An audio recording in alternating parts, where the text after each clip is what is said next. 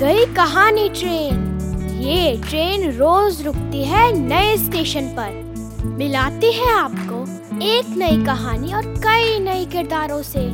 तो सब सवार।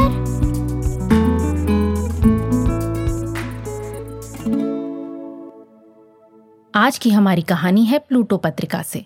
स्कूल का पहला दिन। और इसे लिखा है शर्मिला बोहरा जालाना ने।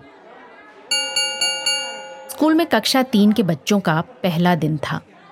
क्लास टीचर ने कहा, आज तुम लोग अपने नाम का अर्थ बताओ। सबसे पहले अंश का नंबर आया। अंश ने कहा, मेरा नाम मेरा नाम मेरा नाम। ऐसे तीन बार कहकर वो चुप हो गया। पूरी कक्षा हंस पड़ी। टीचर ने कहा, आगे कहो। वो बोला, हिस्सा या भाग?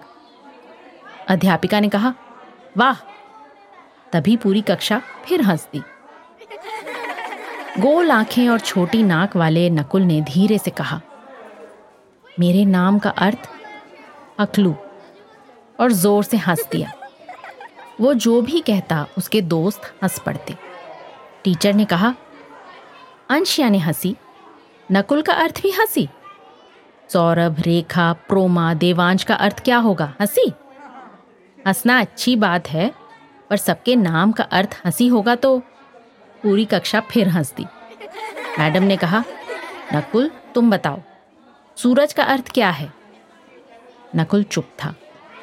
इस बार प्रोमा ने कहा, हँसी? मैडम ने पूछा, और हँसी का अर्थ क्या है? नकुल झट से बोला, चाँद, सूरज, तारे, अंश, हम सब।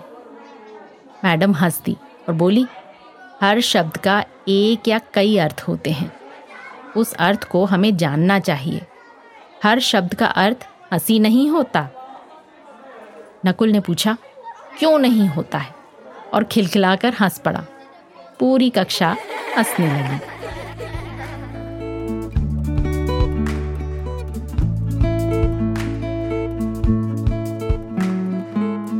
आशा है ये कहानी आपको पसंद आई होगी। ये कहानी आपके लिए लाए रेखता नई धारा और प्रथम।